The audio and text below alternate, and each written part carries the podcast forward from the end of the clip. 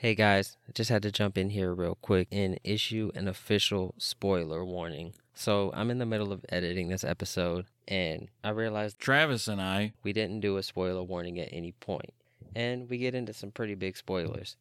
In particular, for HBO Max's new original series, The Last of Us, we get into some pretty big spoilers. for episodes two and three, Later on in the episode, we do discuss WWE's Royal Rumble event, and we talk about the results of that card, So, if you don't want to be spoiled for The Last of Us or for wrestling. I suggest you catch up on those shows and then come back. Hello.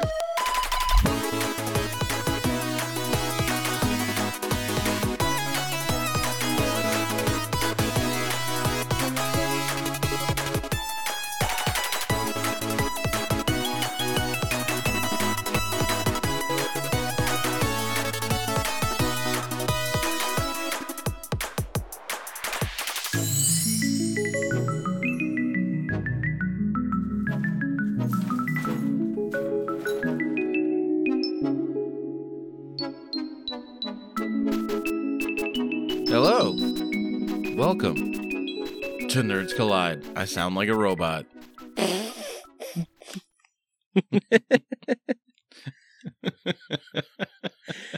Nah, we got to keep it now. Just keep going with it. Hello. Welcome to Nerds Collide.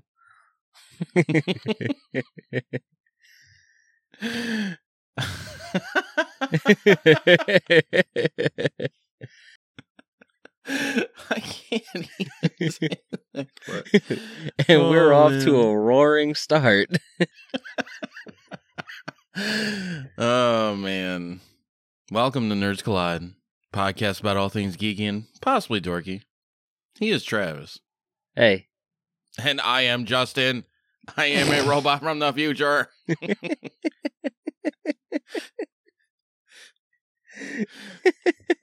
We're just a couple of nerds.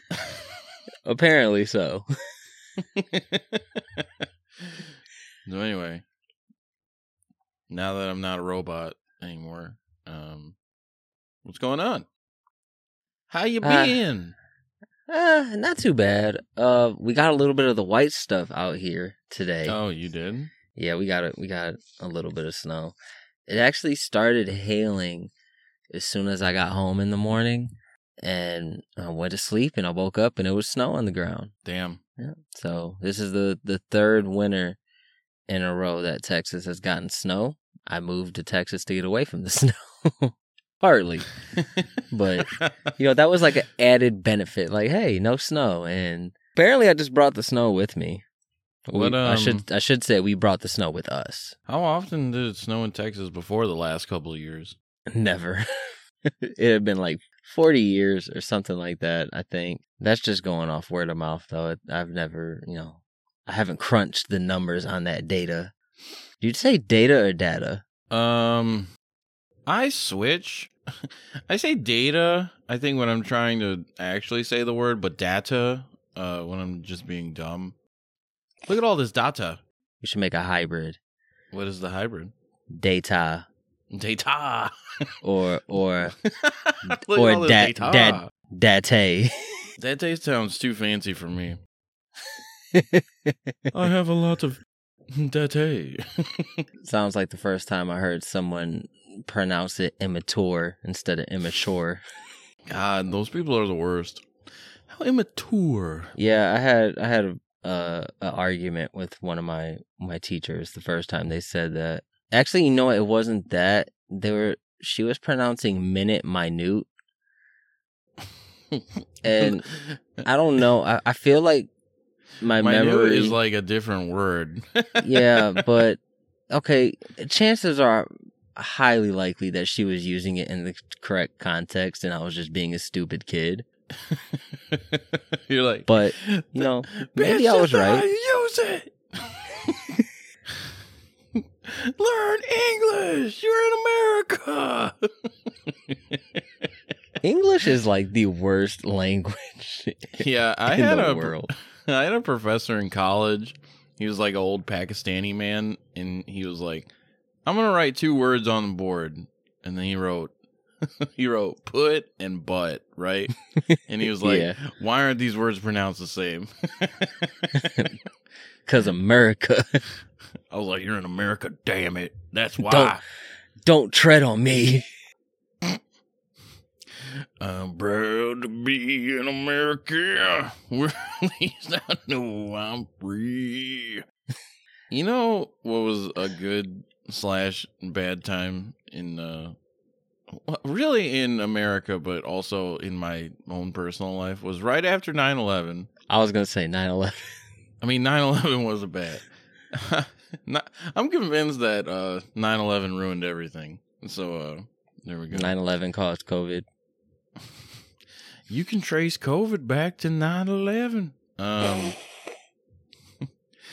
so I used to be in the Boy Scouts, and we had like a summer camp every year. And the summer after, so I went the summer before 9 11, and it was a great time. And it was still a great time the summer after 9 11, but there was a lot of patriotism that was happening. And like, we had like a Friday bonfire and they just played that song real loud and we all were uh celebrating our americanness just listening to some terrible country song I'm proud to be an American. where at least I know I'm free. Man, country singers make a hell of a diss song. Well, yeah, what's his face? Toby Keith had that one song where he's like, I'll put a boot in your ass. It's the American way. I remember. Also, that I like that I'm just singing this like uh, uh James Hetfield from Metallica. Exit.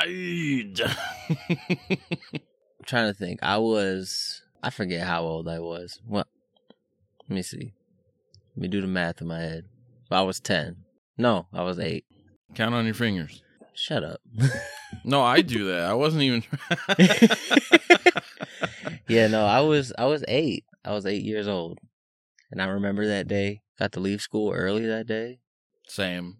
and then it was just like the news was on the TV. Why are we talking about September? It, it is January. Well, Never forget. never forget. Um, I was, I was, my friends and I made this terrible rap group when we were in high school called uh, 313, a real original name. And we were like trying to be the most generic rap group of all time. And one, one of my friends had this line that was, uh, my, my flows are hard to beat. The shit I do makes 911 look weak. like, god damn it. Too soon, bro. Too soon. I always love that line. well, uh. So anyway, that's that was that was 9/11. on to on to more sad news. I think my fish is dying. Oh no. Yeah, my my betta fish has not been doing too well. It, That's the one that was at the top of the tank uh last time, right? Uh Yeah. did a, a test and there was a, a lot of ammonia. Yeah. So that ammonia spike must have um must have affected him pretty bad because he he has not been the same since.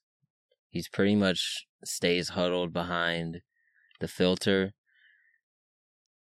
and sometimes he just unless you look at him real close, he doesn't look like he's breathing. But you get up real close, you can see his gills moving. But I don't know what caused the ammonia spike because the tank was established, nothing changed. Yeah, it was just an ammonia spike. I was feeding him normal. yeah, I Um, was going to ask where did you change the food or something like that? No, I, I'm. It it was just kind of unexplainable, but the uh, you know, one morning I had just did a water change maybe two days prior, and I came home that morning. I might have told this part of the story on one of the episodes. I can't remember, but I had came home that morning and tested, and the ammonia was like through the roof. Yeah. So I had to do like a yeah, water you had to change. do a water change while uh your fiance and daughter were sleeping. You had Yeah. real quiet. Yeah. Okay. Yeah. real so- quiet boy.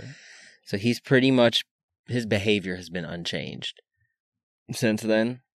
I still haven't gotten him to eat anything, and I've just been keeping up with the uh with the water changes and and dosing with uh with AmmoLock to detoxify any ammonia that's in there. But yeah, I don't know. I don't know if he's gonna make it. I don't know if he's gonna bounce back, but it sucks. Nah, man, poor little guy.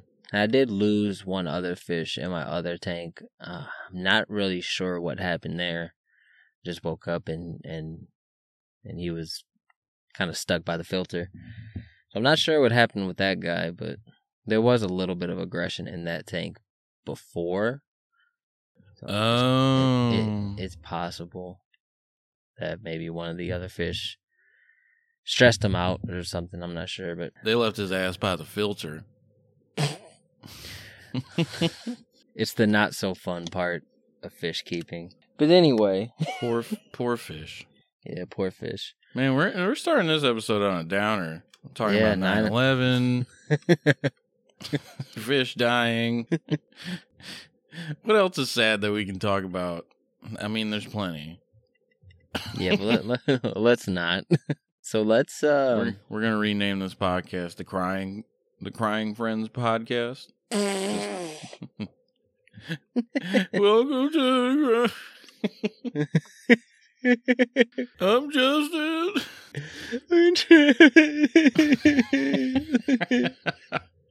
That's a good. That's a good podcast to do. I wonder if anybody's done that. the uh Just- we can call it the depressed dudes. the breast dudes. we can have like a, a real upbeat intro theme and then it just be a real hard contrast when we come on crying. You know what the theme song should be? Uh, that circus music, the one that you always hum. and it's just like, hello. yeah, that's a little behind the scenes uh thing that you never hear because it gets edited out. but for some reason, I have the bad habit of randomly just humming that circus theme when we're recording. I don't know where it came from, recording. Yeah, I don't do it any other time. I'm not like walking around the house doing chores, just. Although that would probably make it more fun. That would be sweet though. Yeah. Just you vacuuming. I'm imagining you vacuuming in like two times the speed. Like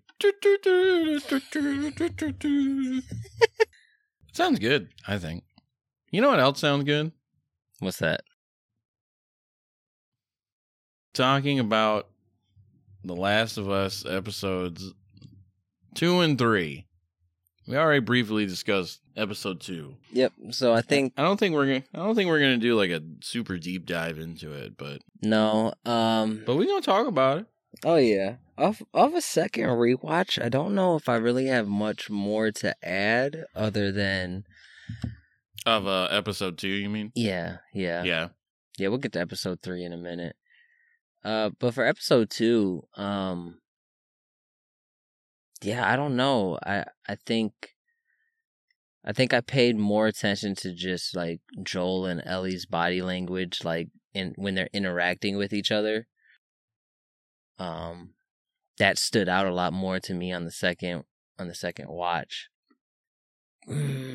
It's a great episode, but I do feel like that first episode was so big and huge that these episodes as they're being released like the quality is there but it, they don't seem as impactful i don't know if that makes any sense I mean, I could understand that a bit. I it is the sort of case where the first one is so good that anything else that follows is going to be a slump, sort of. i think it's a combination of well okay so we know the story. So we Yeah. kind of like that first episode like there was the shock like oh shit they're actually doing it. Like this is actually good. And like we've we've gotten past the point like okay now we know it's good. But how good is it going to get? And i mean these past two episodes have been great but that that first one is still my favorite out of the 3 just for that really like that shock factor but there's a lot of great stuff in episode 2 and 3 that that Yeah. whole that whole clicker sequence in episode 2 is just wonderful Yeah, great scene. You know what is a scene that made me laugh? It's such a small part of episode two, but when they get into the hotel and part of their path is blocked, and Ellie suggests that she go, and Tess is like, You die, we don't get any money. Joel, come help me. And then Joel just lifts her up into the hole, and I was just like, That had to be on purpose because that's literally what you do in the game is like lift people up to go to higher ground and then they lift you up. I just thought They- that was really funny. And they even had the board too, how they had like just Yeah. planks of wood to get between the buildings. I was like, that's funny. Yeah, episode two is really good. My only problem was the ending with Tess, where the guy uh comes and gives her a little kiss. But uh, yeah, it, it's weird. Honestly, I, I skipped that part. Well, I didn't pay attention to that part. I don't need to see it again. It's kind of gross. So I I'm pulling at you for this uh this series and doing like a deep dive into uh and it's like I'm consuming all the media that surrounds it and this is the first time yeah. I've ever this is the first time I've ever done this so I'm like this is weird. The first time I've ever done this when a show is is on um and like active, I should say. So uh I yeah, I listened to HBO's The Last of Us podcast, which is hosted by Troy Baker, who does the voice of Joel in the video games. Mhm. Um, and like, I don't know, man. That part was so silly when they were trying the, the like executive producers, creators, whatever, were trying to explain what the point of that part was. They're like, "It's a really beautiful part." I'm just like, Well, yeah, because it was All a vision. of course, you think so. I was like, all right, man. I did read a funny thing where, uh, like I said, I haven't played The Last of Us Part 2. So I read this funny comment about that scene where somebody was like, uh, yeah, this is just Neil Druckmann sucking his own farts again like he did for The Last of Us Part 2. I was like, all right, dude. I mean, I laughed, but I was still just like, "Ooh, ooh, you mad?" I have not been listening to those podcasts only because I I tend to like I tend to stay away from like anything that's like from the creators or writers of something cuz I mean when they're talking about it there's a bias there. Yeah, I guess that's true. I'm just curious. Um, I think the first episode was so good that I was just interested in their thought process about it, and Yeah. it's a good podcast. Um, oh, yeah, I'm sure it is. sometimes uh that was really the only time where I was like, all right, dude. like yeah, okay. But yeah, otherwise it's good. Um yeah, I don't have much else to say about episode 2. It it was Yeah, good. I'm- I like I'm trying to think. I'm trying to think back. Uh, I just rewatched it earlier today. Um, but yeah, just just the scenes really with Joel and Ellie. You, you kind of start to see them not warm up to each other, but I guess get used to being around each other. Or they're figuring each other out really. And one Yeah. like like really really small detail, and I might be off on this, but that part where Ellie is at the desk of the hotel and she's like acting like she's mm-hmm. checking in or whatever and then Yeah. she push pushes that cart and the dead body falls out and she falls back and we didn't issue a spoiler warning again but we'll put it in the beginning like we did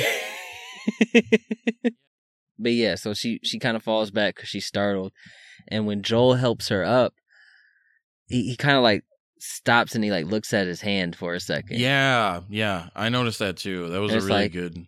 It's like, what are you trying to tell me there? What what what are you saying? Like, yeah, that was that was just kind of like a touching moment because that's probably like, I mean, Joel is probably a person who very rarely has any form of human contact with anybody. Yeah, and then I also just think like besides the human contact, I think his initial reaction was like this person's on my side, I'm going to help him up. And then like the late uh realization in him that like she got bitten and he's he like touched her and he like looked at his hand like, "Oh shit, why'd I do that?" Yeah. Or it also uh, could it also could be like it being the beginning of him looking at her as not just like cargo or not just like this pawn in this deal, but as an actual person. Yeah, I think we get that even more in uh episode three. Yeah. Their their interactions start. Well let's uh let's get into episode three since you brought it up. Yeah, let's get into episode three. I got some. The I got some gay opinions. episode. The gays, the gay community. Have you ever seen? Have you ever seen that? no, you told me about it before though. Okay, the gay community. You know, God forbid anybody from the LGBTQ plus community survive an apocalypse. How dare they? Jesus Christ, what's wrong with them? I mean, they probably would just survive. Any, they would probably survive more than most people. The gays and vegans cannot survive the apocalypse. It's ridiculous. it's ridiculous, man. It really is. for such a beautiful episode, for that to be, I mean, oh, so some background. I mean, I'm sure Travis also experienced this, but uh, I stumbled across. Well, I didn't. Someone told me.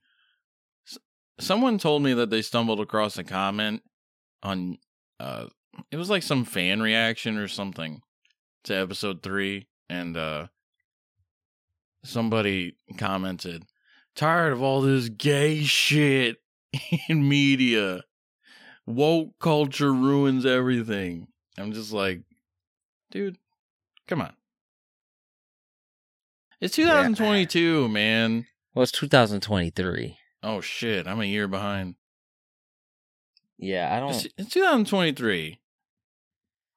You know, we've come to a point where it's, I mean, comments like that shouldn't surprise us, but every time they do, whenever something like this in, in media or pop culture pops up, and it's like those people just come out the woodworks.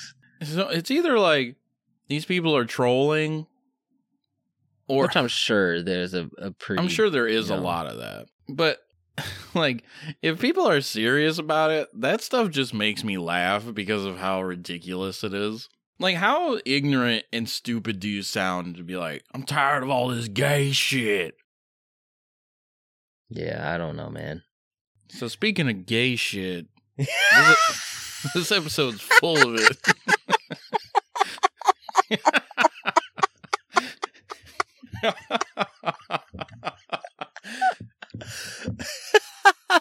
this episode's full of it. yeah. Uh. All right. But let's go back to uh, Joel and Ellie before we before we get into the gays. Oh, dude, that that beginning scene with them two, it Oh, yeah, when they're in the woods and she's like, "Don't blame me. Yeah, my fault." Yeah, that Yeah. that's great. And that's the first time that Joel really acknowledges cuz he he like shakes his head like, "Yeah, you're right." yeah, It's the first time he kind of acknowledges her point and like actually accepts it. Even though he does it in the most nonchalant way, just kind of like it, it's almost dismissive how he acknowledges it, but I think it's just because that's how Joel is now. I don't know if it's necessarily meant to be offensive or anything, but yeah, he is kind of just like, all right, you're right. yeah. I mean, you get the feeling that that's just kind of like a product of how hardened he's become over the years. Right. But yeah, that that her, kind of putting him in his place. That that's just like another thing where it's like, okay, that dialogue isn't straight out of the game, but yeah, that's but it totally could be. that's totally something Ellie would have said. Yeah. Totally. Yeah, this dialogue and these these interactions are very true to the source material, which is really wonderful. Yeah, I'm really loving that. Their back and forth banter. Yeah, I also seen that that was kind of another, not so much outrage, but people like citing their disappointment in this episode is because of the lack of Joel and Ellie that we get. They're And at the they- beginning and the end. Yeah, That's what's And- and- important. and a lot of people are kind of like labeling this a filler episode, which I don't get at all, because everything that we get with Bill and Frank, it, it integral to Joel and Ellie's story and where they end up at the end of this episode. right. Yeah, And I agree. Everything is purposeful, everything has meaning, and everything has weight. And when you think of a filler episode, you just think of a throwaway episode that really doesn't add any value to the overall story, but everything in here does. Yep, I agree. I will say I do, Uh, I do I- think that. Uh, oh, I was just gonna say real quick that I do appreciate them giving some backstory to uh these these characters because you don't meet Frank at all in the game, right? no, he he's just hanging Yeah. there dead when you meet him. And then um, you obviously meet Bill, but it's under different circumstances. So Yeah. it is nice to, you know, meet these characters and get to know them. And even if it is a different, uh, they have different arcs than they do in the game. I don't mind it. I appreciate it actually. Yeah, it's it's a completely different take on their relationship because even in the game, you don't get much. I I mean, y- you get enough of Bill that you kind of understand, like, okay, he's you know he's a loner, kind of a jerk, not a very nice guy. Right. But- And then in terms of the relationship or the dynamic between him and Frank, you don't get much other than, you know, if you explore the house after you they find Frank's body, you find the suicide note, and it kind of paints their relationship as some as more toxic. And I, if I remember correctly, it almost kind of like insinuates that how miserable Bill is is what led to Frank committing suicide. yeah. I could be wrong, but it's been a while since I played the game. But it it's definitely a completely different take on their relationship. It's a it's a much more happier one, even even though it ha- does have kind of a tragic ending. Yeah, but well, get to that. But um, I will Yeah. say real quick, I was just very, very, ve- not very, but I was a little disappointed in the beginning when we didn't get another flashback sequence right there at the beginning. I was too. But uh, we get it Yeah, for the we- we whole it. episode, so it's yeah, like yeah, it was quickly. Uh, my my disappointment was quickly erased. yeah. just because we of how how much of a flashback we get. right, we we pretty much get you know everything that we got from those flashback sequences in the first two episodes. We we basically got a full episode of that Yeah. on a grander scale. You know what's a, a sad little detail of this episode is they walk by they walk by the the little uh, field where all the skulls and bones are, and uh, also some of the some of those bones, man, they look real bad. I was, like, I was like, these look like they bought them from Halloween USA. We're just like, threw, threw it in the field. Yeah. But anyway, the whole flashback sequence begins because they focus on like a shirt and blanket uh, that are uh, attached to some of the skulls in the field, and then you flash back to who is actually wearing those, and it's uh, a mother and a daughter. And Joel had already said that they they forcefully took everyone. Fedra forcefully took everyone from their homes to these QZs sites, and if there wasn't any room for them, they just killed them. So that was a really small detail that made me sad because obviously they didn't make it to the QZ. Yeah. Um, Yeah. real quick, I laughed so hard when Ellie went into the little storage room and she was looking for supplies and found the tampons and said, "Fuck yeah." I don't know why, but that made me laugh so much. That's another thing, like right out of the game. I think that that's something she would have said. Like as you're controlling Joel, you can just like hear her in the background finding something. How did you feel about her with the with the infected down there? Because that's another thing that I seen like people were upset about. Like, oh, they're trying to make uh, they're trying to make Ellie crazy in this version. Like, no, I didn't get that at all. I just got Yeah, it as, uh, you know, a kid really like her first time out in the world, and it's just she's curious.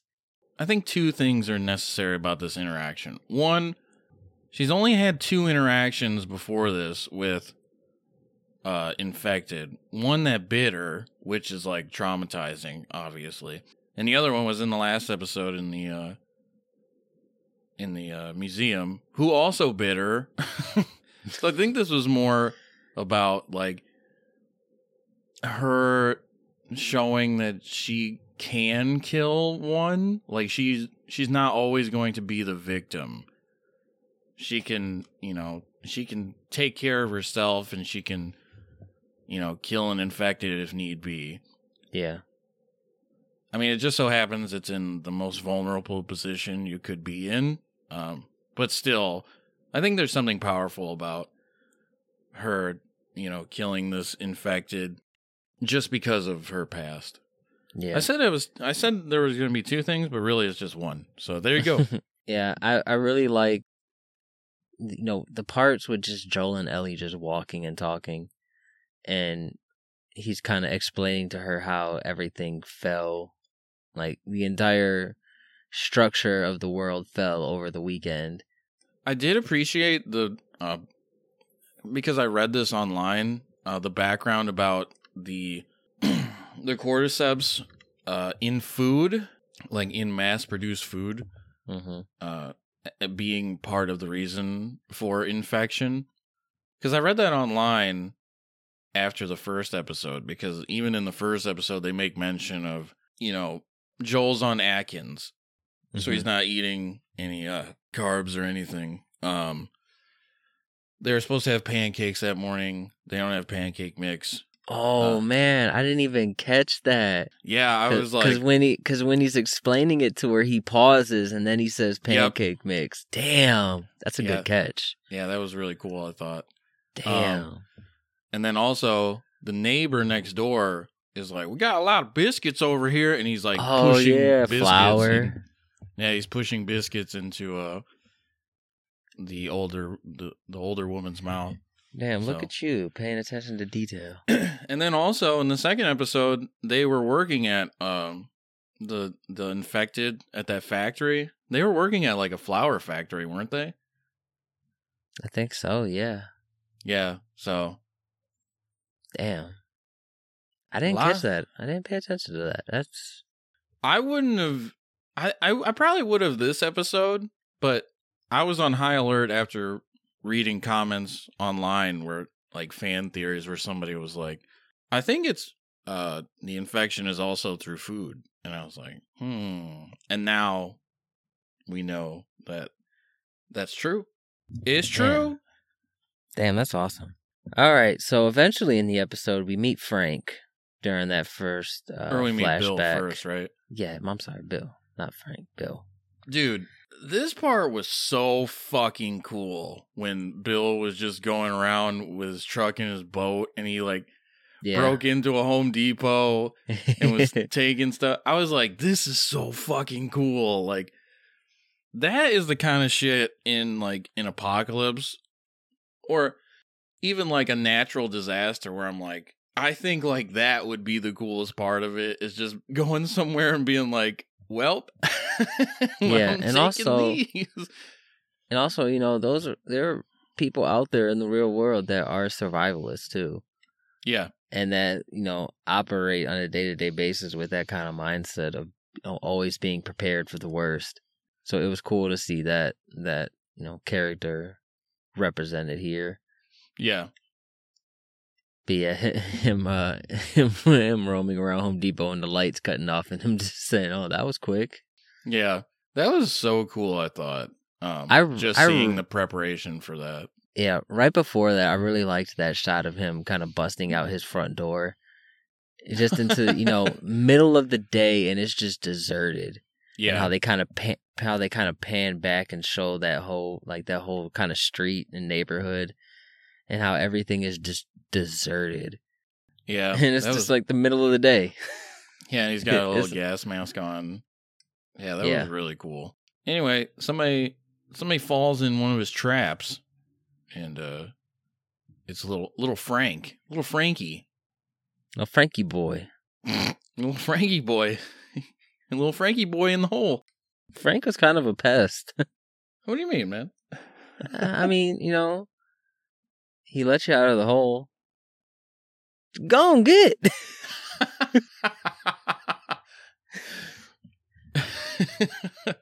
Did Yeah. you feel like there was a point where F- where Frank was being deceitful and that he was just kind of behaving the way he was just for a place to stay? Um, no, I didn't think that. I could see. They could have easily went that way. I yeah, there's a easy flip where it does become that sort of relationship. Um, I think maybe in the beginning, once because once he gets out of the hole, he's like, "I'm really hungry," which I mean, Yeah. it makes. Like logically, it makes sense for him to be like, "This guy's probably not going to shoot me because he already would have." So I'm gonna be like, I'm I'm gonna try to press it because you know Yeah. it's the end of the world. I'm hungry. Hopefully, this guy has a good heart. And, Yeah, I uh, don't know. I guess I just kind of felt like there was a hint of of deceit there. I mean, even right up to you know all the homophobes' favorite scene when they're in bed and and you know Frank's just kind of like you know if I'm gonna do this, I'm gonna have to stay for a few days. So I guess it's really that piece of dialogue there that kind of just was like, well, what are your motives here? Which I mean, we quickly find out that you know they're genuine. Right. But but you know, for a split second there, it's like you know, what, what are you doing? What are you doing to Bill? I mean, Leave Bill alone. get off of Bill. get off of him. Billy. yeah, I can see how that would be the thought. Um, I don't. Yeah, I could see that. That's interesting. What about that uh that scene at the piano? Them singing? Yeah, it, it was sweet. I thought I liked seeing Nick Offerman. Uh,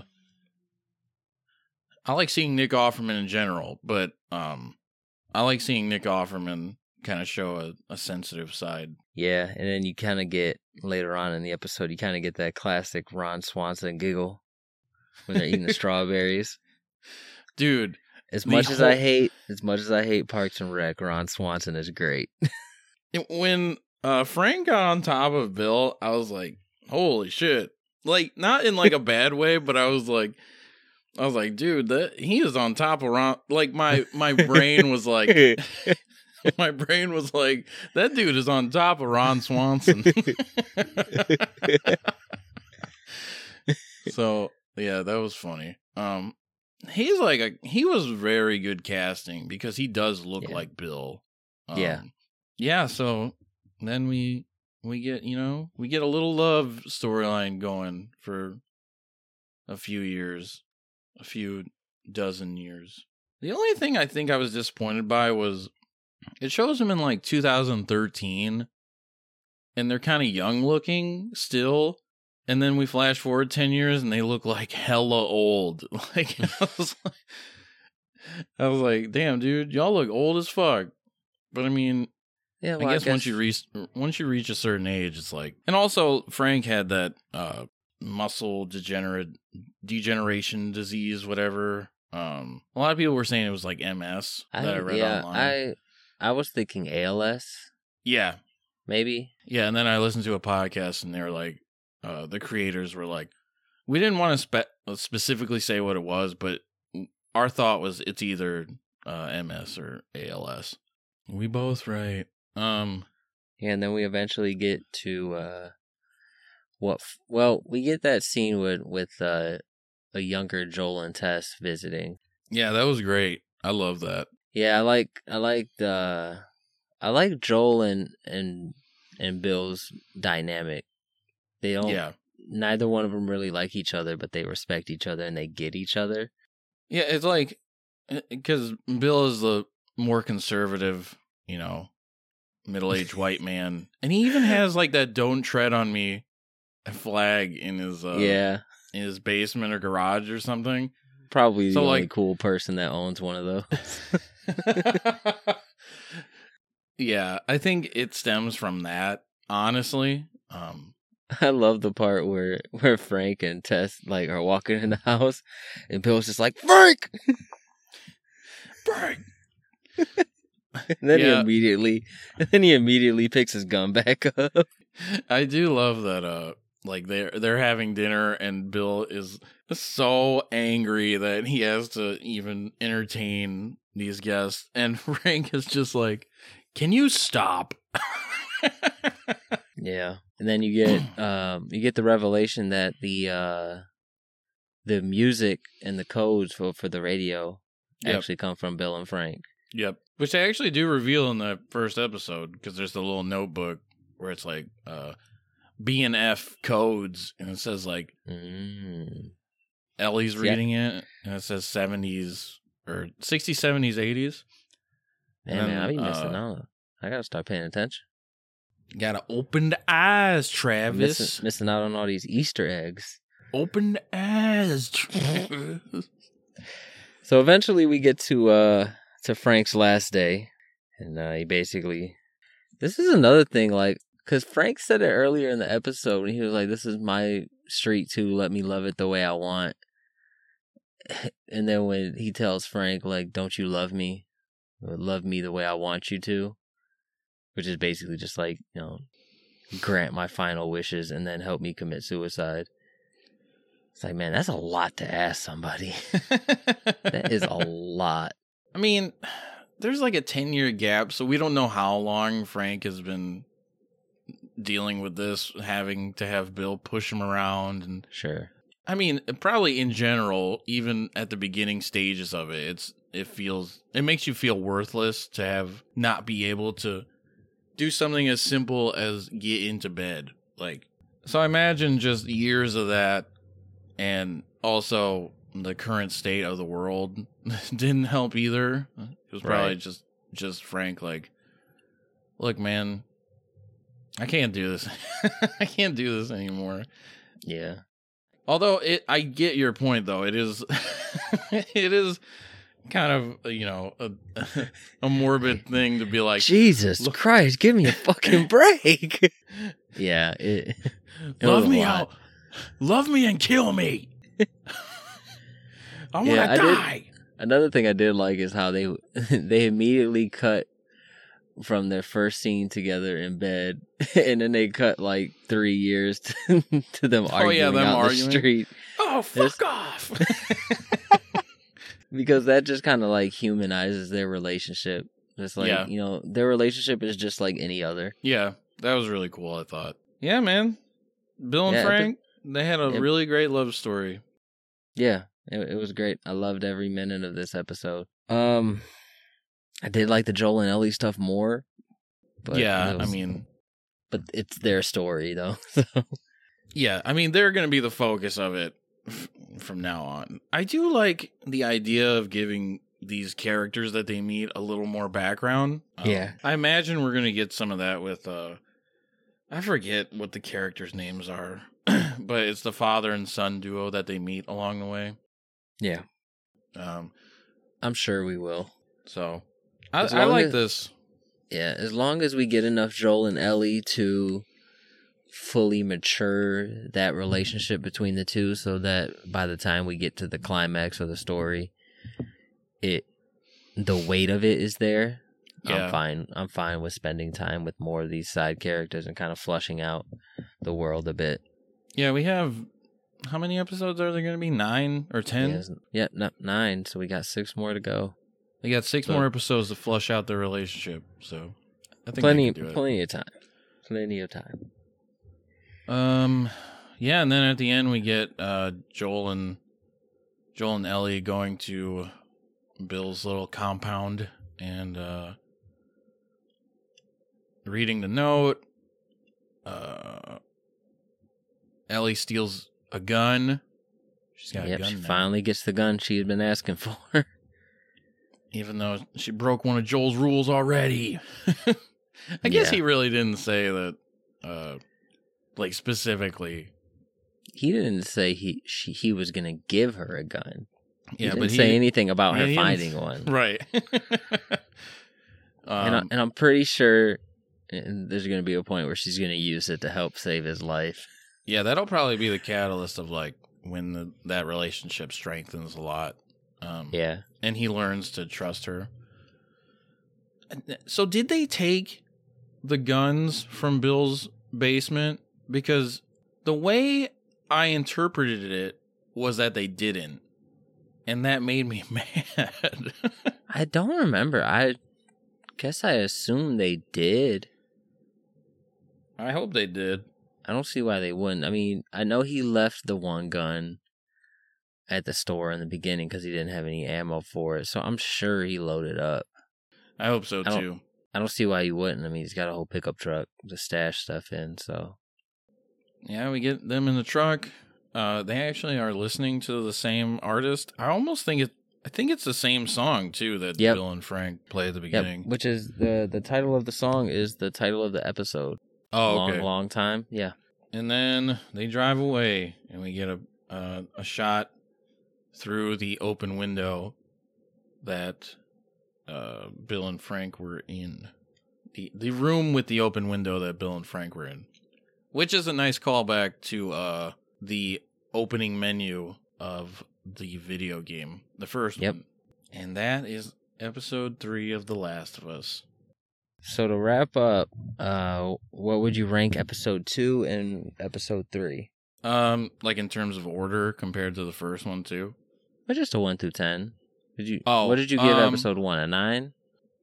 Yeah, I want to give it a ten, but I'll I'll stick with nine for now. Okay. Um, like I think you said it that we may, we may retroactively uh change the Yeah. ranking. Um, I give episode two uh an eight out of ten. A nine, I guess. Yeah, let's go nine out of ten. The only part that was bad in the episode was, like I said, the uh the whole makeout scene. And then episode three I'll give that a nine out of ten as well. It was better than uh actually, let me scratch that. Two is eight out of ten. Three is a nine out of ten. Let's do that. Because I So do think I do think that episode three was a little more consistent than uh just a hair more consistent than episode two. Yeah. Uh, I agree. Uh, I'm leaning towards the same rankings. I'm almost has well, I'm almost kind of ready just to bump up episode one to a yeah, ten. I kind of do like too. I, I'm kind of there, but I'm gonna give it. I'm gonna give it two more weeks. Yeah, let me get two more episodes in. Like then I'll, I'll decide. So I'm, yeah, episode one and nine, episode two, eight point five. That there's really nothing wrong with episode two. Um, I just think episodes one and three were a bit more impactful, and uh episode three I'll give a nine as well. Nice. Okay. Um, do you want to take a little break and then we'll come back and talk about other stuff? Yeah, let's do it. Bye bye. Oh. Oh, jeez.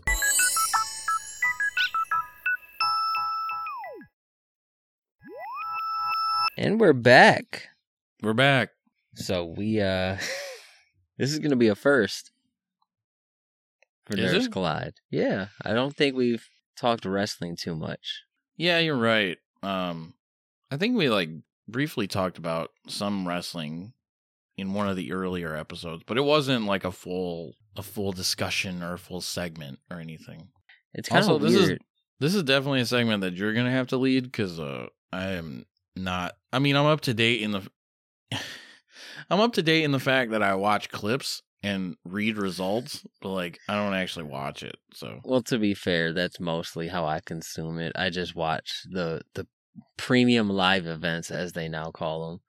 what? But I, I watch the pay per views. Welcome to our premium live event. But yeah, we're gonna be talking about uh the fallout from the Royal Rumble. And, uh, Wrestling. kind of look forward a little bit to WrestleMania. So you didn't watch the Royal Rumble then, right? I did not. Okay. I actually was thinking about watching the actual event. I'd recommend it. I'll probably skip a couple of those uh matches. I would say go ahead and skip the the Bray Wyatt match. Skip the Bianca and Alexa match. And those are the only two matches on the card besides the Rumbles and Roman and uh, KO. But yeah, uh, both rumbles were good. We kicked they kicked things off with the men's rumble, which I don't think they've ever done that before. Yeah, that's interesting. And I don't know if I'm a big fan of that, honestly, because we didn't eh, like if they would have end like the show needs to end with the rumble. I feel, and but they didn't end with the women's rumble either. They ended with Roman and KO, which the ending to that warrants it going off the air there. So I'm I'm kind of okay with it here, but it's still kind of weird. Like I think moving forward, it, yeah, I think just whatever. Really, what ends the show is what's most important and what you know, um, what is the biggest draw. And I think right now it's the bloodline storyline. Yeah. Well, hopefully they keep going with that storyline. Because Cody Rhodes did win the Rumble, which I think most people saw coming. There, there were a few people like myself out there that was holding out hope that Sami would somehow win it. But earlier, earlier in the night, I think on the pre-show, they pretty much had Roman telling Sami like, "You're with me all night."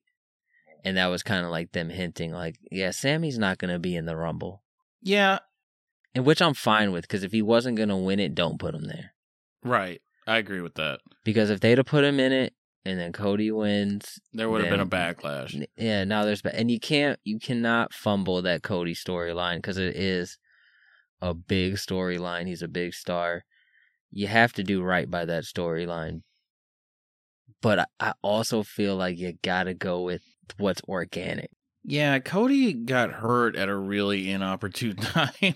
Yeah, Um, and, and it just doesn't feel like I I will say I watched his promo on Raw and I'm like, okay, I can buy into this. yeah, I mean But- Cody Cody rules and he got a really good reaction. So Yeah, it uh but compare that to that pop that Sami got when he fucking hit Roman with that chair. That pop was insane. yeah, this is uh this is another instance of uh just something happened sort of organically something happened that wasn't planned and uh I don't even necessarily think that anyone is pushing Cody out of spite like to spite the fact that Sami got over uh Yeah, you know organically but I do think that they're kind of just like they had a- they- between they a rock have a and a hard plan. place. yeah, they have a plan and they're trying to stick with it, which is admirable. But Because I, I feel like the plan going into Rumble was probably okay, you do Cody and Roman, and then you do Sami and KO versus the Usos. But I feel after the Rumble, like Sami's too big to just be in a tag team match at Mania now. That pop and the reaction that he gets and the investment that that fans are into the storyline, that can't be how it it plays out. Sami somehow has to find him way find his way either in a triple threat or you do it where Roman's defending both titles on on each night. You got to find a way to incorporate Sami in here somewhere. I think in Cody's promo he mentioned a number of days is like 62 days or something like that, which hmm which makes the main event of night 2 of WrestleMania, Cody Rhodes versus Roman Reigns. hmm Yeah, I think Sami Sami got himself over in a really organic way. is probably the most popular act on the show. Um on either show really. Um besides Roman. And uh I I do think they need to work him into something. I would even honestly go as far as to say if he's not in the match like if they do cuz I think I read somewhere they they might do Roman and Sami at Elimination Chamber for the title because it is in Montreal. Um, I'm I'm totally against that idea. I think if you if you go that route and you have the bloodline come in and screw Sami, Sami needs to be involved somehow in the main event, even if it is just helping Cody win. I think it's there's something Sami needs to do something in the main event. Yeah, I kind of I think where what they should do is if you want to if you want to keep Roman and Cody and you don't want to have Sami be a part of that main event, it's like you said, he has to get involved somehow. Maybe maybe he runs interference, like maybe Solo comes out and tries to get involved and then Sami pops up and and gets the assist for Cody. Yeah, I think KO and uh Sami coming out as backup for Cody for Yeah, you know to you take out the bloodline. You could do both of them. So the wild card here is Jey.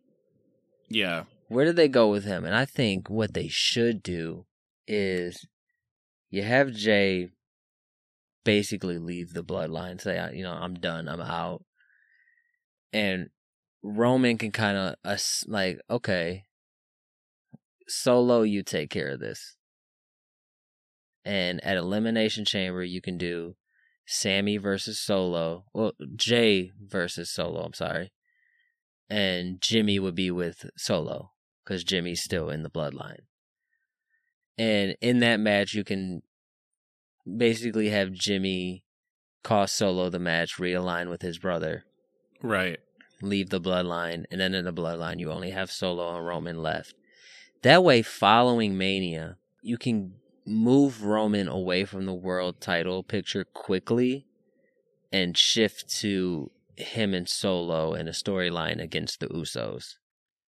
I'm wondering if we should if the, we should move that to Mania. Like you still have your idea of Jey versus Solo, but maybe Roman put an order of like Jimmy, I don't want you out there at all. So then we get that solo match with Solo and uh and Jey. But you like see Jimmy in the back like watching a monitor like with Roman and obviously Jimmy's pissed off. Then at Mania, we can get where Solo tries to, you know, take out Cody. We get the Sami KO interference. We get the Jey interference. And then Jimmy comes out and they have like a, a little stare down between the two brothers. And then they both super kick Roman, cost him the title. Then we can move forward with uh, Usos versus uh, Roman and Solo. Yeah, they WWE has to be very careful here. Um, because it's kind of a good thing because, like, there's all this speculation going into Mania, where like there have been years where it's like after the Rumble, like, okay, we're gonna have this, this, and this, and those are gonna be our main events, and Yeah, there's no just- intrigue. It's just yeah, now we yeah, now we kind of have like, well, wait, what's gonna happen? And I've been kind of against like the triple threat, you know, main event at Mania. I don't think there's, I don't know if they've ever really been that great. Like the 2004 with with Triple H, Shawn, and and Chris Benoit. I don't know Who? if that was. Yeah, exactly. just bleep, just bleep that out.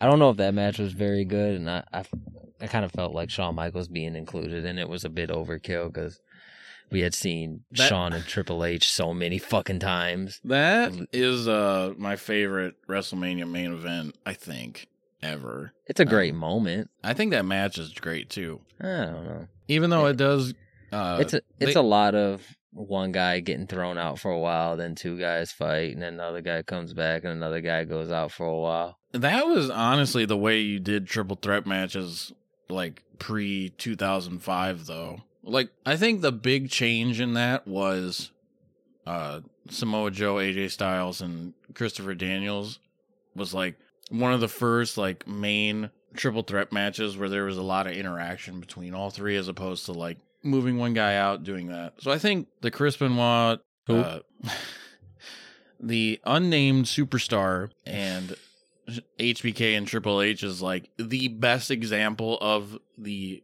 uh, prehistoric triple threat match.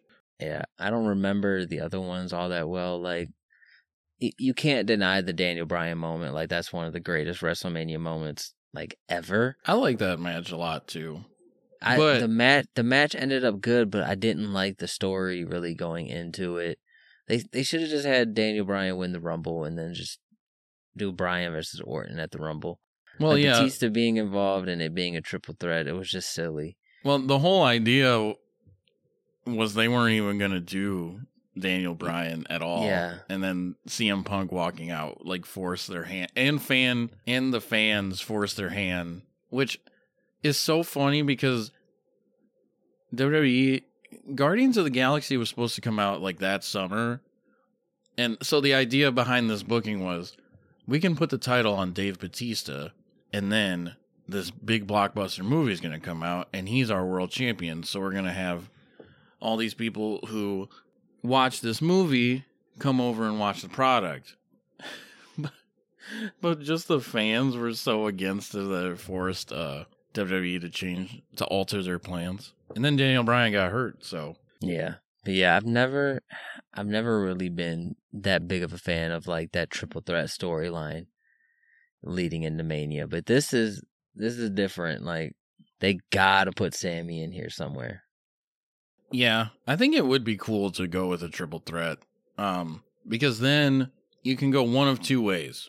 You can have well, I guess you can go one of three ways. Um, because it's a triple threat match. And uh anyway, you could have Sami win, be the world champion, have Cody like be a fake friend to Sami for a while after Mania, but then turn on him and you know and say to him, "This was supposed to be my moment and you ruined it. So now I'm going to I'm going to beat you up and take your title." And it, you know, you could run that at SummerSlam. Or you could just have Cody win it um, and run like a friendly series of matches between Sami and Cody, which are going to be good. Um, Mhm. And then have Roman off doing something else until he comes back into the world title picture. But uh, yeah, I think either either way after Mania, I think Sami should be a challenger for the title.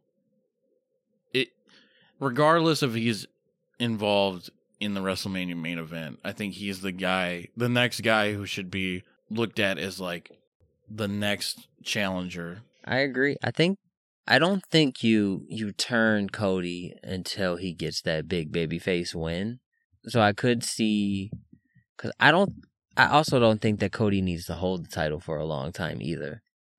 So you could have it to where Cody gets the big win at Mania and then you run him and Sami and maybe Sami gets the win I don't know, maybe not not backlash, but whatever the pay-per-view is after that Yeah.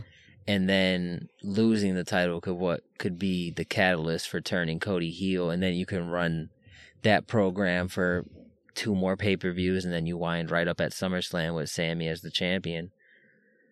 Th- There's a lot of things they can do. It- It's definitely intriguing, but there is um, there- there's like there's there's reasons to be weary Yeah, I agree. because they they can just throw Sami and Kevin together and run, you know, Sami and KO versus the Usos for the tag titles, and nobody really wants to see that. Honestly, like that would be a good match, but I yeah, think it would be a cool cool match, but I just feel like Sami's too big for it now. if they were to go that route, every one of those people still needs to be involved in the main event. And if you're going to do that, it might be overkill to unless they do that match on night 1. Like if they do Usos versus KO and uh Sami as one of the main events, like one of the big matches of night 1, and then you have all those guys involved in the main event. I could see Usos and KO and Sami having this like classic tag team match and then shaking hands afterwards, like all of them. hmm And then you have a little uh backstage segment where Roman is like, "Yo, why did you shake their hands?" And then that can lead to the Usos, you know, finally breaking free from the bloodline during the main event and costing helping cost Roman the uh the world title. So let's talk a, a little bit about that specifically that bloodline segment that that ended the Royal Rumble because I've seen a lot of people saying that it's the best segment in WWE history. So here's my thing. I think this is a really good storyline. I think that moment a few months ago where Roman was like, I'm going to rename Sami Zayn Sami Uso. I think that is like an all timer people have been saying that about the the uh the bloodline court or whatever, the tribal court. Um and like it was really good, but I don't think it was an all-timer.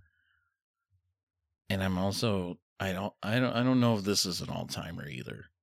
this is also from someone who doesn't watch the product like I would say it's certainly the best storyline WWE has put out in probably at least a decade.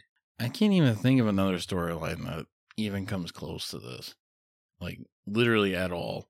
Yeah, this story it's the first time they've really done long-term booking since what they announced Rock versus Cena a year in advance.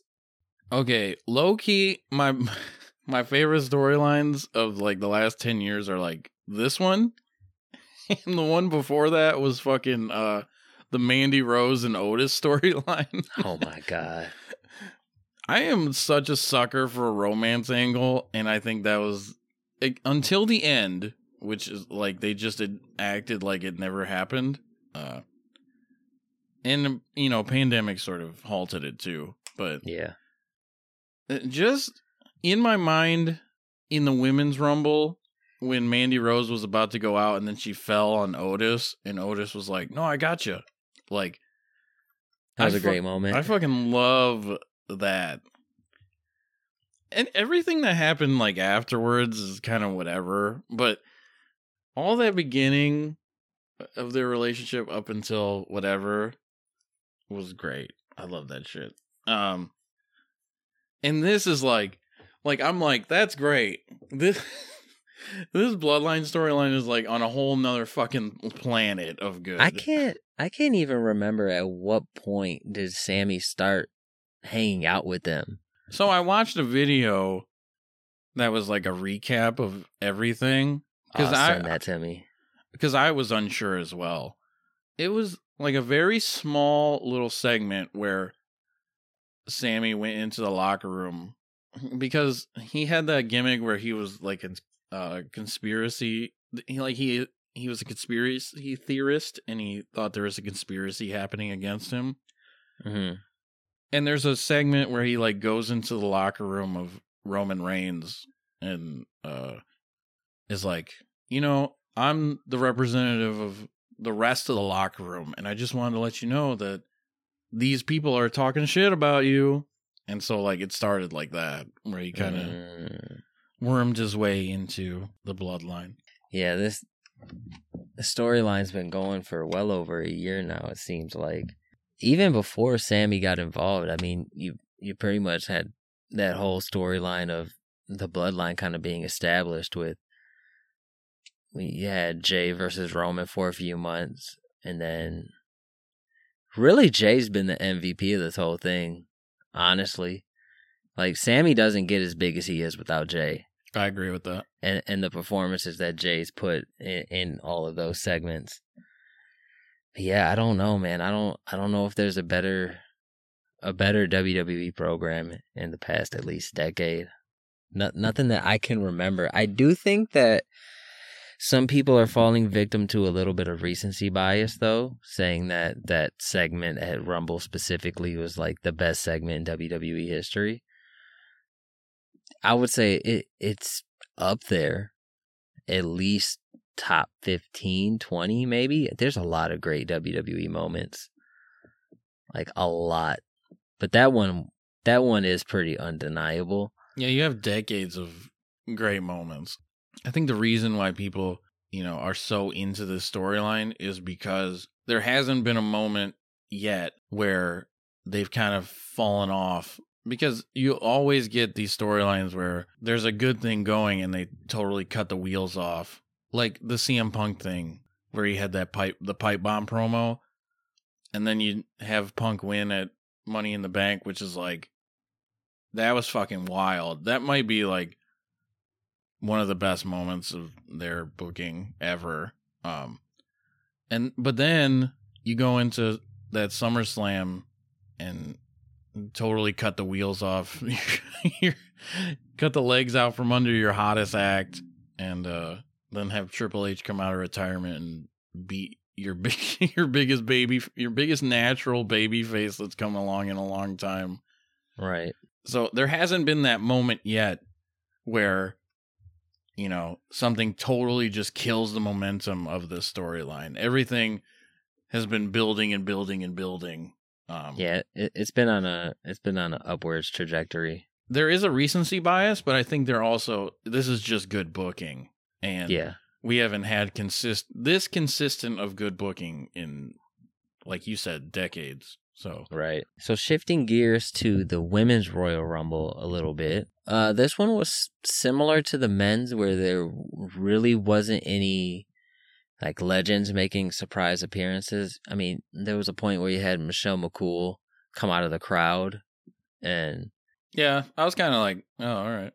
like that that was kind of cool, but that was another thing that like logically it doesn't make sense. How do you not know you're in the Rumble? Aside from that, uh some things that stood out, uh Piper Niven getting her name back and having a pretty good showing was nice to see. Yeah, Um who, whoever named whoever changed her name to Doudrop needs to be just taken in an alley and beaten. I, w- I will say, like when she came out, Michael Cole and um, Pat McAfee kept making doudrop like references. That like I don't know. I thought they were really corny, but they were kind of funny. the way they were poking fun at them, uh, or poking fun at the name, I should say. Uh, what else? What else? We uh, got we got Asuka and her new look. Oh yeah, that was insane. Um, it I don't know if Corey Graves marking out when she took the mask off was awesome, but like when she was like, you know, walking up to the ring and he was just kind of like, "You guys just ever get this feeling that something big is about to happen?" It's like, okay, you're kind of like you're overselling it just a little bit. Yeah, I mean, I'd rather them be excited about you know a return than being like, oh, look who it is. Does she have a chance? I don't know. I don't. I, no, I think that like they could have made a big deal about her coming back with like the face paint and stuff and having this darker persona. They could have made a big deal about that after the reveal. Yeah. Also, that Rumble But- walk is too long.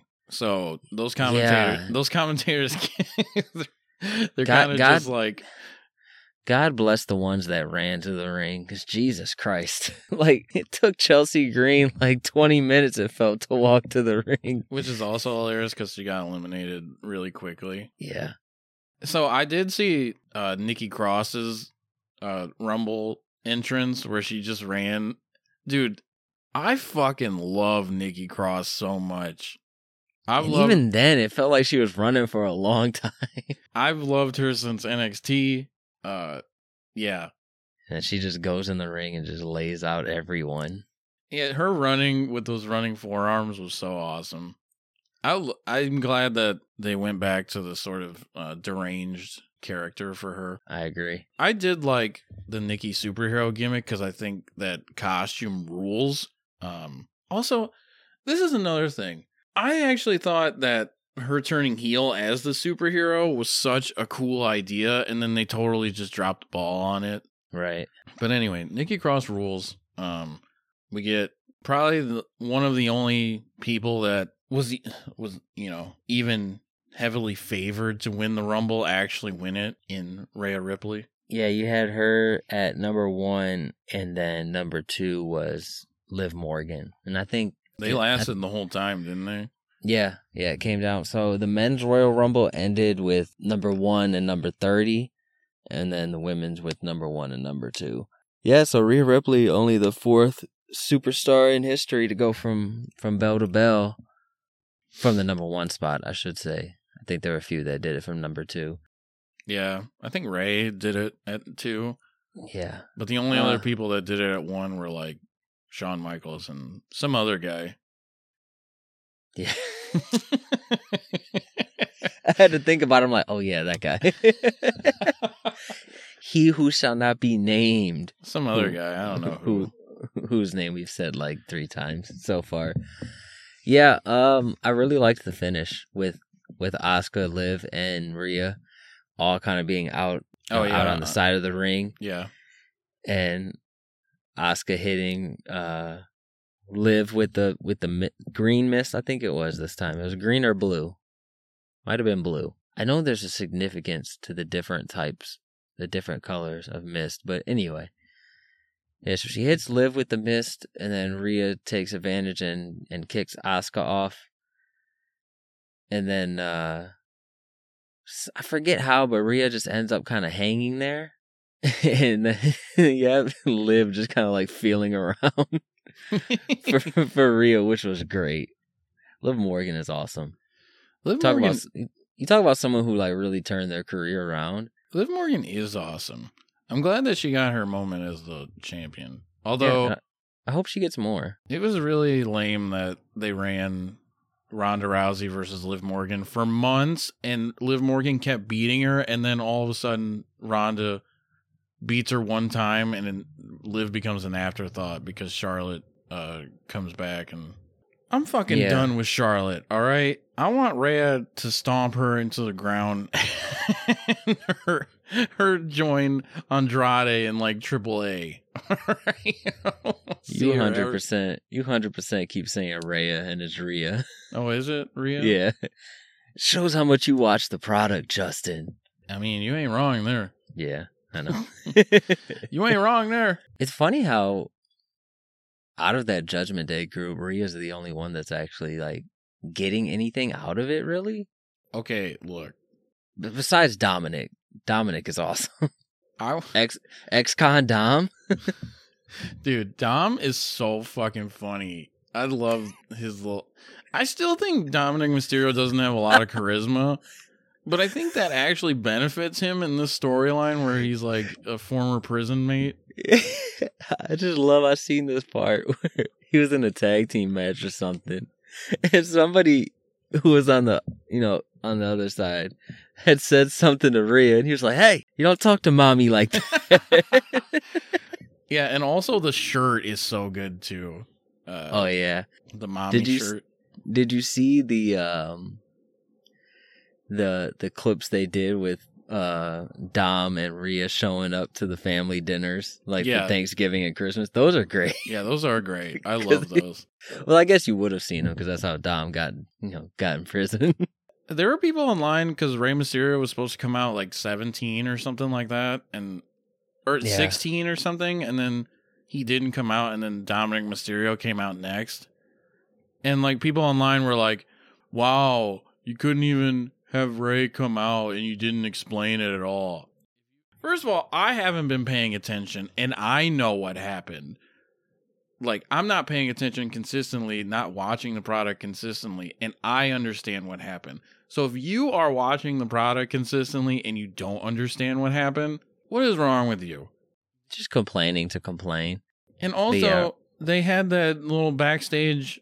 Uh, I think it was like on social media where Rey, or where Dominic had like Rey a Rey mask. So like, come on, put the pieces together. Yeah, and I think it was also a situation where Rey was legit injured on SmackDown in his match with Karrion Cross. That's Who- unfortunate. Speaking of Karrion Cross, I mean, you talk about a guy at Triple H brought back that has just kind of floundered. Really hasn't done much since coming back. They they definitely tried, but uh, Yeah, it's not it's not going over well. Yeah, it's not clicking. Maybe a return to NXT would do him some good. But uh, You know who I am surprised they're taking so long to bring up from NXT is Bron Breakker.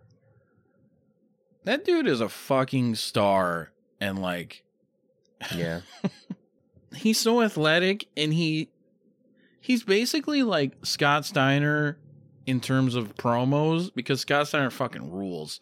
But with like the sort of early athleticism of the Steiner brothers. Just p- bring that guy to the main roster and have him tear some asses up. yeah. Speaking of uh Scott Steiner promos, if you've never seen the Scott Steiner TNA promo where he's just talking about The math one? percentages, yeah, the math one, just Thirty- yeah. 33 and a third percent chance. See, normally in a triple threat match, you have a 33 and a third percent chance, but I'm not normal. My favorite Scott Steiner moment might be uh there's like a TNA. Okay, first of all, 2000 I watched 2000 TNA and it was bad most of the time. It was. Go, but watching it back, like there is some incredibly funny stuff. Scott Steiner is the MVP of 2000, like late era 2000s, like 2005 to 2010 TNA. They should have given that guy the world title like eight times, but uh, well, they were giving it to everyone else, so I- yeah, I don't know why they didn't give. He was like the best person on that show, besides like AJ Styles, Samoa Joe, and like some of the other X Division guys. But uh, there's like a main event mafia promo where he's like rambling about how he hates Samoa Joe, and like Kurt Angle's like, Scotty, calm down, calm down, and then Scotty's like, he's fat.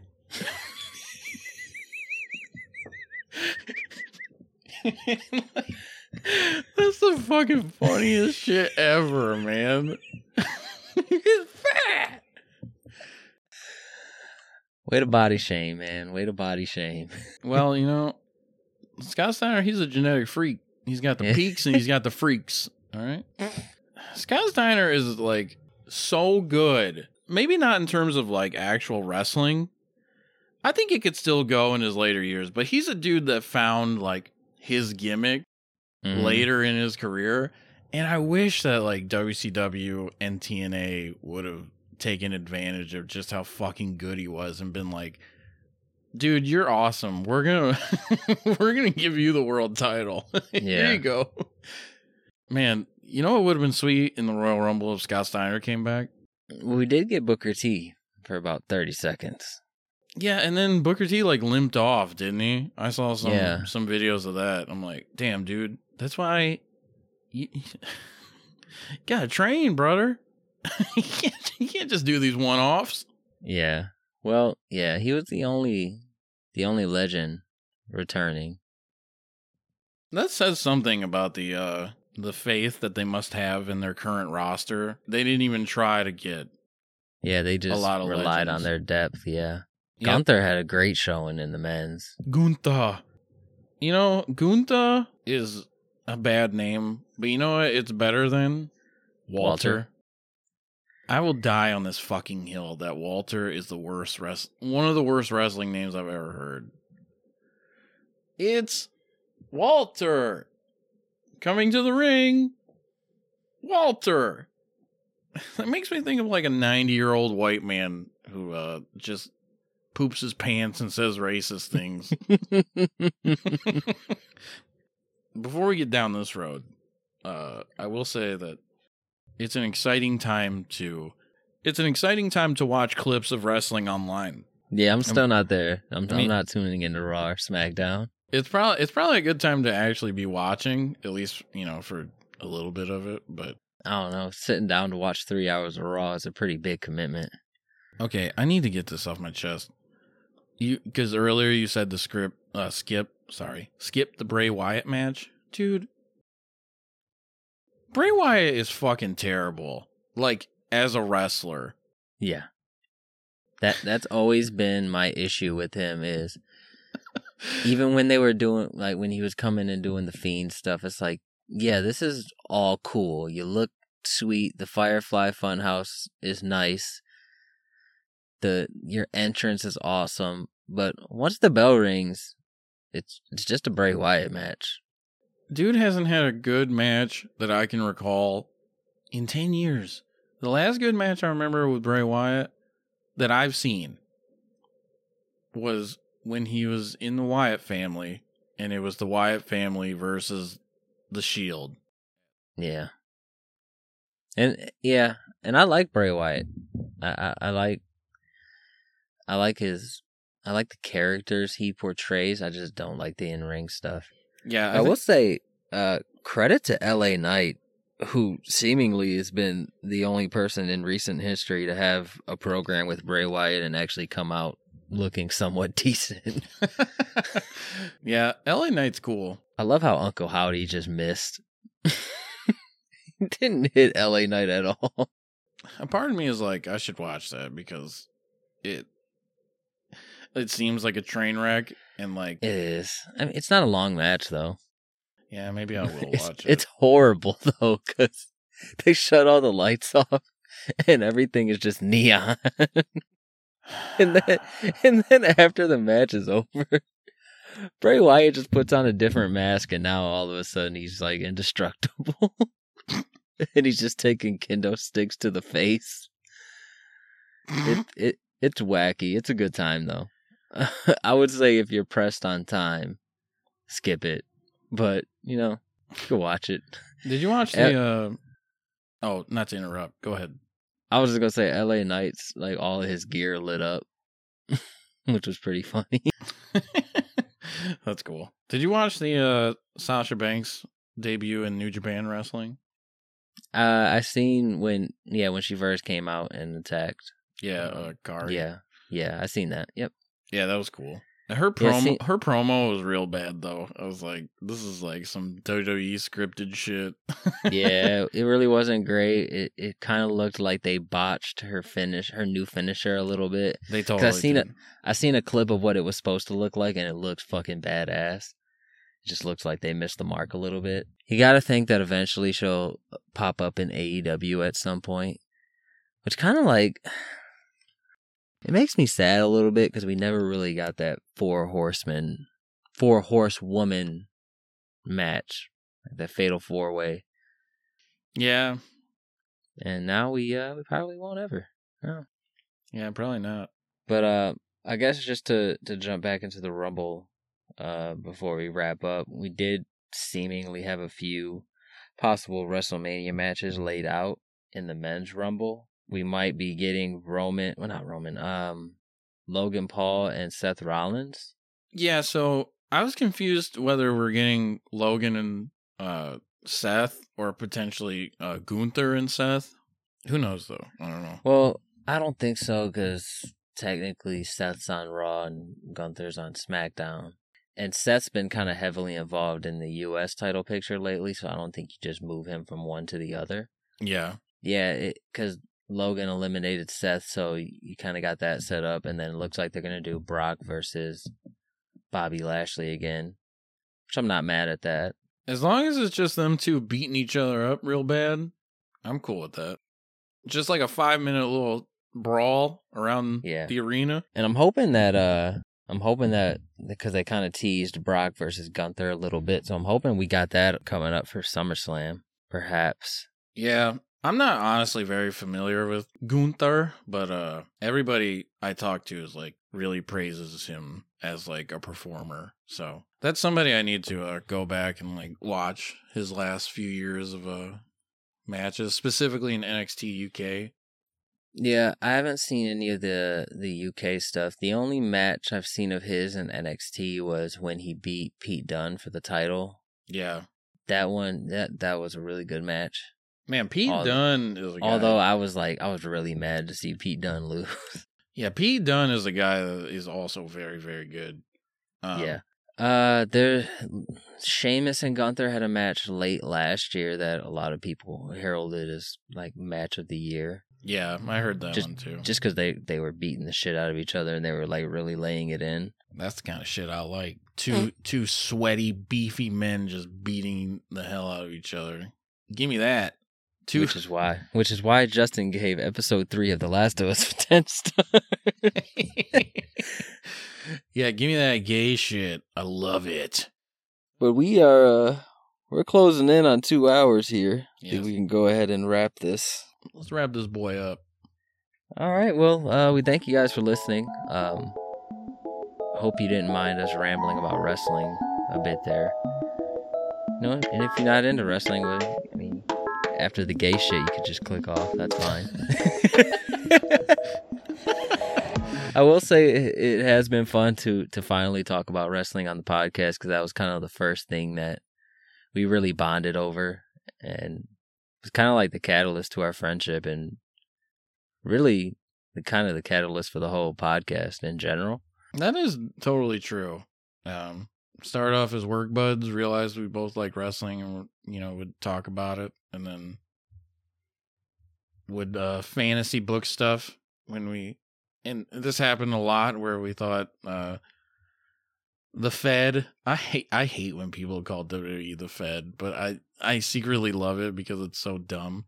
Uh, when the Fed would drop the ball on some storylines and we would fantasy book it to make it better. Um, those were good conversations. And so, yeah, and, No. and and ones we still have to this day. So, as you can tell, yeah. if you if you listen to that segment, if not, the, just a recap, that's what we did. We talked about wrestling and fantasy book stuff.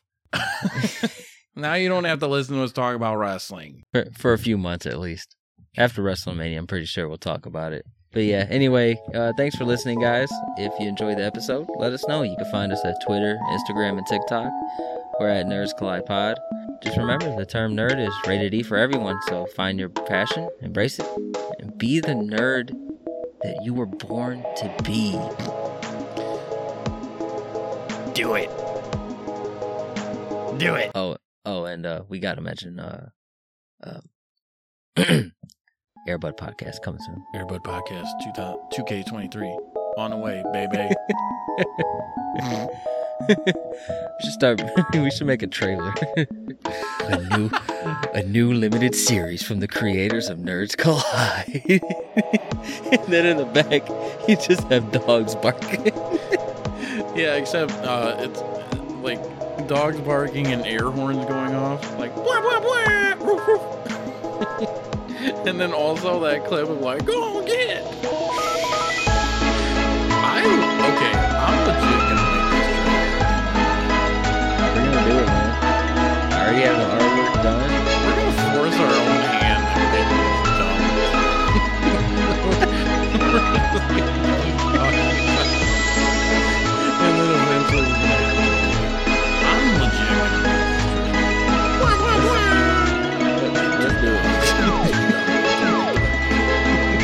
have to make it like as obnoxious as humanly possible. Yeah, that's, that was my thought too. It's just dogs barking, air horns going off, the clips, uh, the you know the the go and get clip, me talking in a lower uh, voice, just like Airbud podcast, Airbud podcast.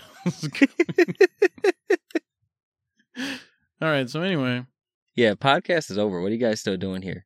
Get out of here. go and get. Go on, get.